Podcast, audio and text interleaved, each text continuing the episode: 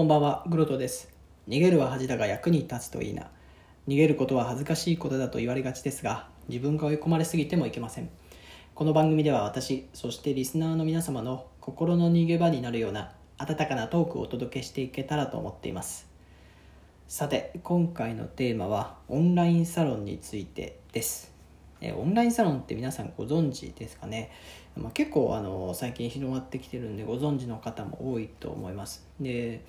何をやるかっていうと、オンラインサロンですね。オンラインでやるのが中心なんですけど、とにかく自分が参加費みたいなものを払って、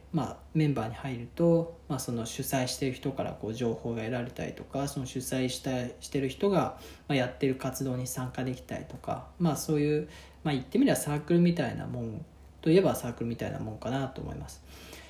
で、これちょっと面白いのが、やる内容というよりも、そういう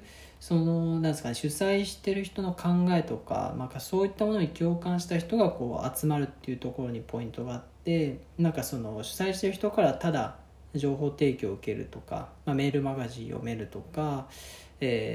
話が聞けるとか、そういったものもあるんですけど、どっちかっていうとそういうことに興味のある、同じものに興味ある人が集まってくる。で、その集まった人同士がコミュニケーション取れるみたいなことを売りにしているところが面白いところかなと思っています。で、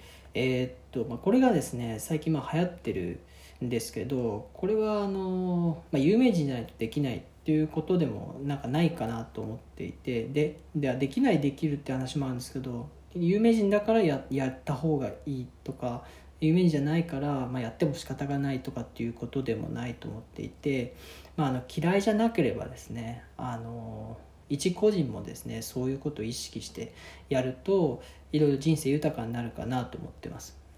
で、一つはですね、オンラインサロンっていう言い方に該当するかっていうのは置いといて、自分がですね、SNS やっていて、そのフォロワーがついてきて、でそのフォロワー同士が交流しだしたりとか、SNS の中でも一番ちょっとコミュニケーションが活発になりやすいのはライブ配信だったりすると思うんですけど、ライブ配信みたいなものをやって、そこに来たリスナー同士が結構仲良くなったりとか、いろいろ議論話が盛り上がったりとかっていうのはよくあると思うんですね。で、そこで一つのコミュニティみたいなのができてくると、これもオンラインサロンみたいなものだと思うんですよ。で、そういった状況を一つのですね、プラットフォームで、仕組みとしてコミュニケーションを取れるようにするっていうのはポイントかなと思っています。で、例えばですけど、オンラインサロンのプラットフォームって有料のものをありますけど、簡単にできるものとしては、Facebook のグループでやるっていうのか、あとは Slack ですよね、そういったものでやるとか、場合によってうまくやればですね、多分 Instagram とかそういう SNS、Twitter とかでもうまくやれば、うまくやればっていうのは、鍵付きのですね、アカウントにして、承認した人だけが入れるっていうことと、その入るときに、必要であればですけど、無料のオンラインサロンじゃなくて有料にするんであれば、その鍵付きのアカウントを承認する代わりにお金を得るっていうことですね。で、できればそのお金を得るってやつが月額課金とかにしたいので、もう少しその月額課金のその決済の仕組みみたいなものをこういう便利なものがありますんで、そういうのと組み合わせて、その承認制の枠に入れるっていうことと、その課金の仕組みを作ると、オンラインサロンっていうのはできるかなと思ってます。で、このお金を儲けるっていうこと以上にですね、そういった人のつながり作る方が僕は大事だと思っていて、オンラインサロンって無料でも作るの難しい部分があるって話したいと思います。やっぱりそういう人を集めて、その人の考えとかに共感してコミュニティができてくるって、うまくいきだすと簡単なんですけど、意外と難しかったりもしますと。でもそういうのあった方がいいよっていうことですね。で、私は結構特に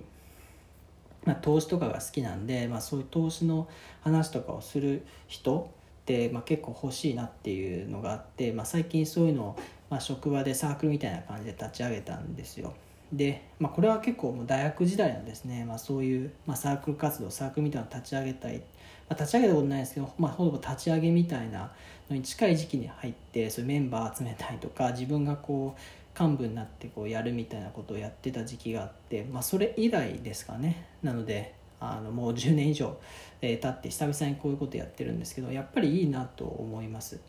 まあ、お金がもらえるわけじゃないんですけど、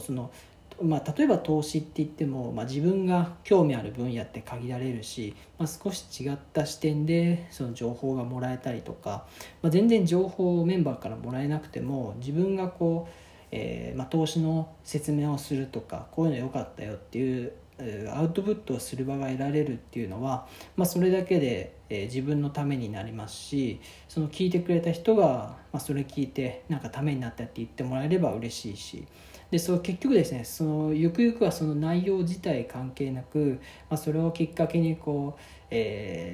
まあ、友達になっていったりとか、まあ、飲みに行こうってなったりとか、まあ、そういうコミュニティになっていくっていうのはすごくいいなと思っていて、まあ、今の時代そのお金をどう稼ぐかっていうことよりも、その人とのつながりをまあどれだけ持ってるかっていうことがまた大事なところかなと思っていて、まあ、それをうまく仕組み化するっていうことですよね。LINE のグループとかもまさにそうだし、まあ、Slack とか、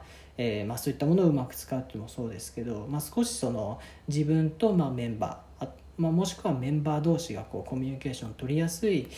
箱をですね用意して、うまくシステマチックにこうやっていくと、まあ、自分のそのオンラインサロンっていうものを作って、